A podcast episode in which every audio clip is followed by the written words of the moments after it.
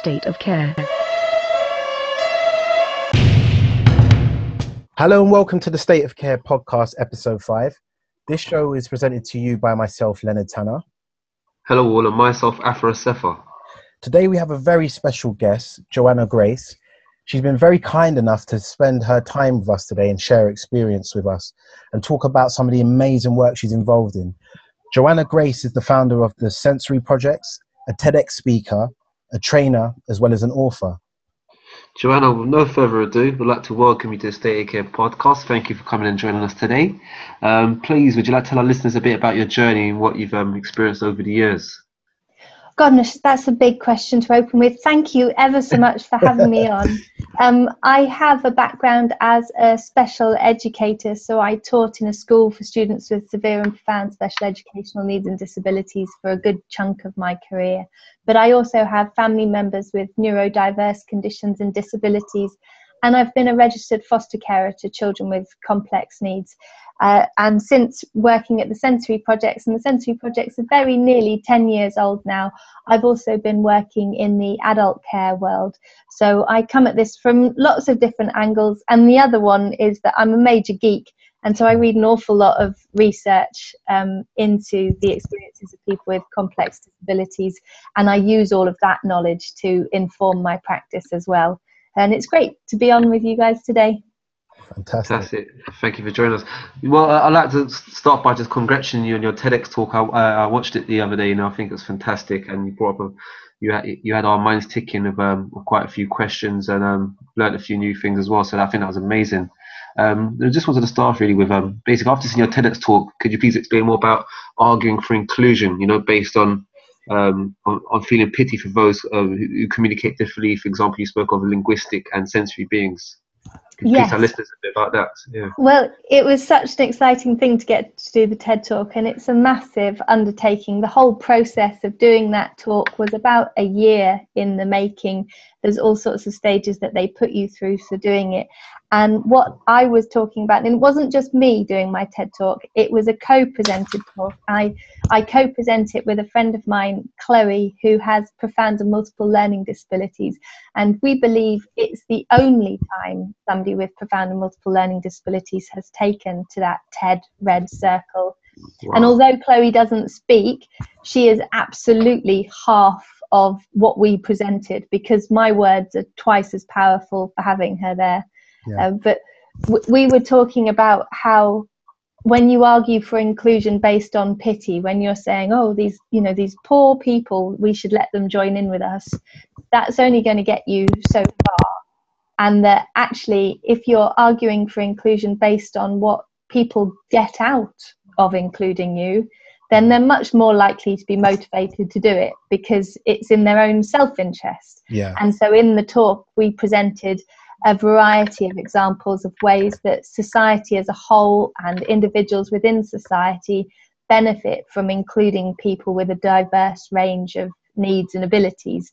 Um, obviously, there's no point in me saying all of this here because you can just click and watch the TED talk. Um, but we did, you mentioned that I spoke about sensory beings and linguistic beings. So that's just a, a phrasing that I use in my work, mostly because the term profound and multiple learning disabilities Mm-hmm. Well, a couple of reasons really. I, I talk about my work a lot on social media. So one of the things that I do is I tweet about the work that I do, and my Twitter handle is at Jo3Grace. If anybody wants to come and find me, um, I, I tweet about it. And if you tweet, you know, this thing is for people with profound and multiple learning disabilities, you're nearly out of tweet by the time you've finished, you know, yeah. writing it. So I needed something shorter to say and also mm-hmm. there's that thing of defining by deficit. You know people like chloe um, are my friends. And yet when i introduce them i'm talking about them and leading with a sort of medicalized term. I, I, don't do that with my other friends. I don't go you know this is bruce he's got irritable bowel syndrome and this is um, jemima she suffers from migraines. So why when i talk about this group of friends am i leading with this slightly medicalized terminology. So I was thinking I need something that's positive, that's defining by ability. And it's no surprises, uh, my work focuses on the sensory world. So, of course, I'm particularly taken by people's sensory skills and abilities. And what people like Chloe and others with profound and multiple learning disabilities have is an amazing capacity to attend to the sensory present, yeah. to be in this moment and and focusing their attention on that, which is something that as a society as a whole, we're actually all trying to get better at. As you see all these people Yeah. try and learn to be mindful to cope with their anxiety, actually that skill of Yeah. paying attention to a sensory present is a brilliant one to have. Yeah. So I began calling them sensory beings because they are people who can just be in that sensory moment. But the nice thing about giving that descriptor to them is that it also puts the descriptor on us as linguistic beings. So you'd be a linguistic being if you use um, language to experience and frame meaning. And you'd be a sensory being if your primary experience of the world and meaning within it was sensory. And those are just two different ways of viewing the world. There's not one right way and one wrong way, or one better way and one worse way. Yeah. They're just two different ways of seeing the world. And when I work with people who are sensory beings or people who have complex needs, my aim isn't to turn them into you know language based people like us it's just to share a bit of this linguistic world with them so one of the things that i do is sensory stories and they're so much fun but i also want to share a bit of their sensory world with them and i think that when i share a bit of their world and they share a bit of my world Yeah. we all get more out of life than if Yeah. we just try and squish everybody into one box That's really that's really really uh, meaningful um, in relation to your work and, and your TEDx talk and and and and one of the one of the things that um, I wanted to kind of draw attention to was um, the way you described kind of making sure that inclusion is is seen as a, a, a win-win situation for everyone involved, um, which kind of leads me on to my next question. Um, what do you think can be done from a society standpoint to bring about better inclusion?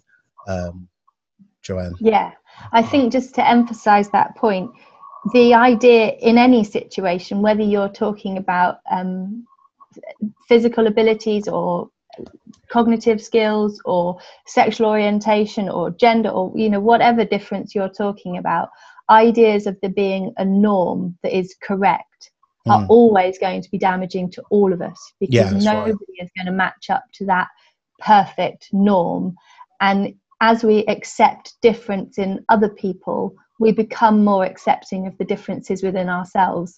And so a more diverse society is a society in which everybody is more enabled to be themselves. And the benefits that that would have for mental health alone justify you know why we would want to be more inclusive even without doing the list of other things. But with regards to what we can do um, I mean, there's a million things, but to pick one, I am uh, one of the lead authors on a document called the Core and Essential Service Standards for Supporting People with Profound and Multiple Learning Disabilities.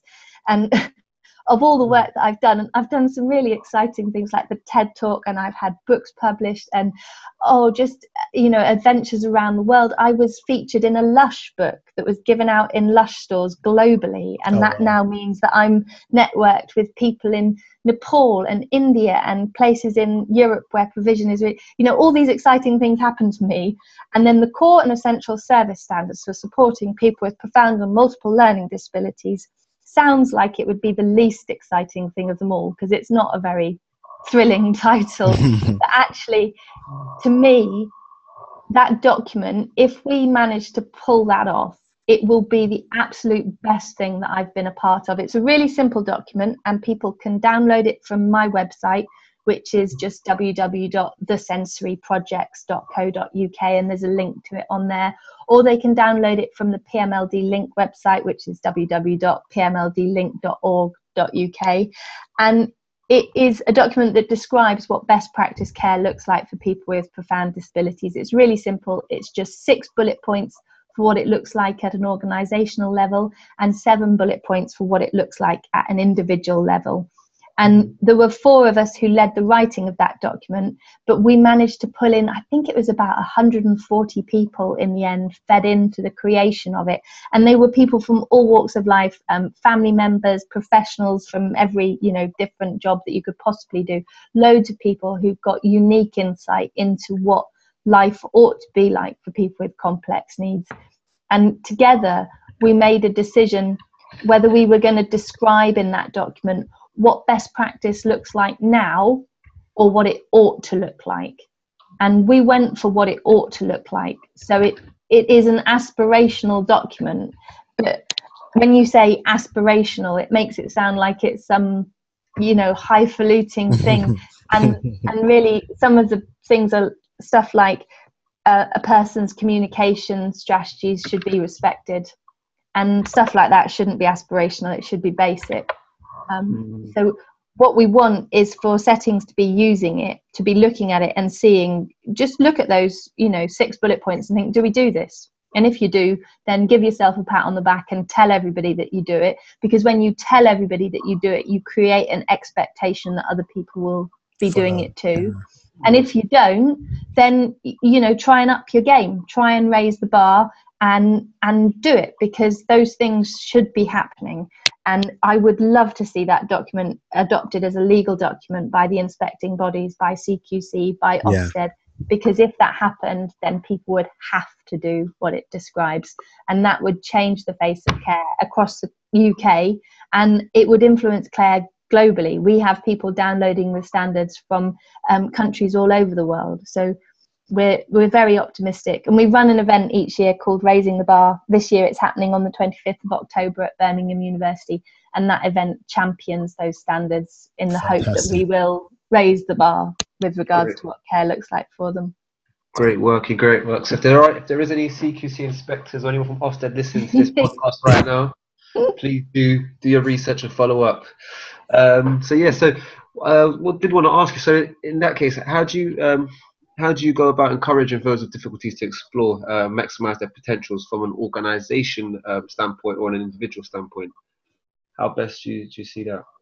How do you encourage them to it, to engage in them. Do you know that's a really interesting question in the projects? So I've run a number of sensory projects. I've run the sensory story project, which is ongoing, an art project, which um, different iterations of it pop up every now and then. I run the Sensory Being Project, which is a design project and a sort of mindfulness project that runs every year. And, and I did mean to stop at three projects, but a, another couple have happened since. So they've got out of hand. And every time when I run a project, it is to do with engaging people with complex disabilities in you know in a story in an art thing in a design thing whatever it is and it is never engaging them that is the hard part um, that that's the simple bit because they're so able and so willing and so interested if given the opportunity. The hardest part has always been um, supporting the people who support them. So, mm. for example, in the art project, art is an amazing thing to be a part of. If you are part of a creative act, that's good for your well being, it's good for your self expression, it has all these gorgeous benefits. And guys with complex disabilities are creative agents, they have creative talents. The risk is that those talents will be overrun by the talents of somebody more able sat next to them who wants to help them. So you only get those benefits when you are the agent of you, you are the person doing the thing. You don't get those benefits when somebody does hand painting with your hands or when somebody moves the brush for you. And mm. so the challenge for me has always been how to stop other people from doing stuff rather than how to um, enable people with complex needs to do stuff to be free and be um, creative and you know creative thinking create and just just try yeah yeah most definitely be themselves, keep it natural. Yeah. Fantastic. I mean, so, so, so if you had a magic wand or an endless pile of cash, what would be the changes that you'd make to vulnerable, pe- vulnerable people's lives to make them more easier and more comfortable? No, we need the endless pile of money, don't we? Because yeah.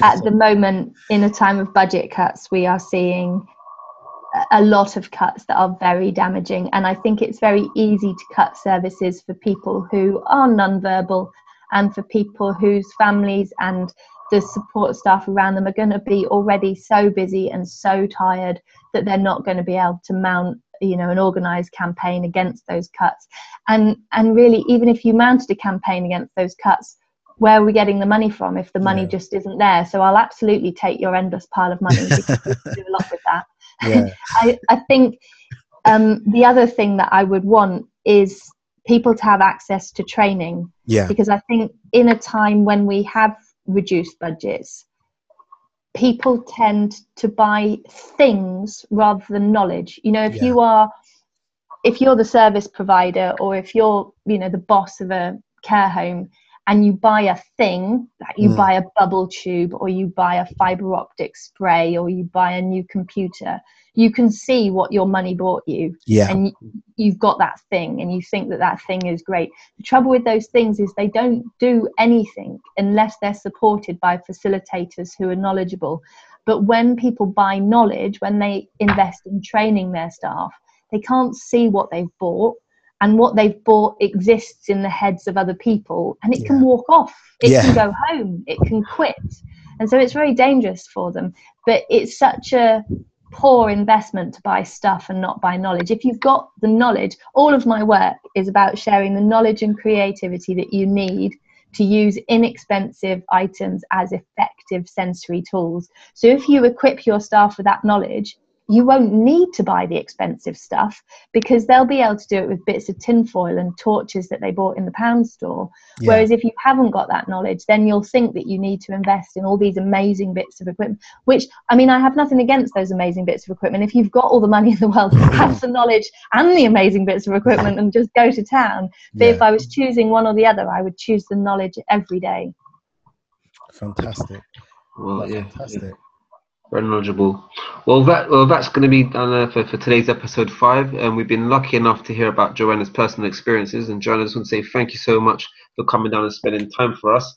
And if there's um, anybody out there, which I'm sure there's loads of people who want to hear Joanna's lovely TEDx, well, sorry, Joanna and Chloe Salfield's, Salfield's uh, lovely TEDx speak, please do go on YouTube and um, and just put their name. Um, we've got Joanna Grace and Chloe Salfield um, TED speak, and you can hear all about them. Um, Joanna, is there anyone you'd want to mention or highlight who has helped you on your journey? Oh, so many. The most important people are the people who backed my original Kickstarter project, without whom the sensory projects would never have begun. And so I owe a debt that is as big as my life to 129 people who backed that original project. Um, Fantastic. and I would love for people to come and find out more. If you come to my website, the thesensoryprojects.co.uk, you can find links to all of my social media feeds. So on Twitter, I tweet bits of research, and on Facebook, I share sensory makes and conversations, and on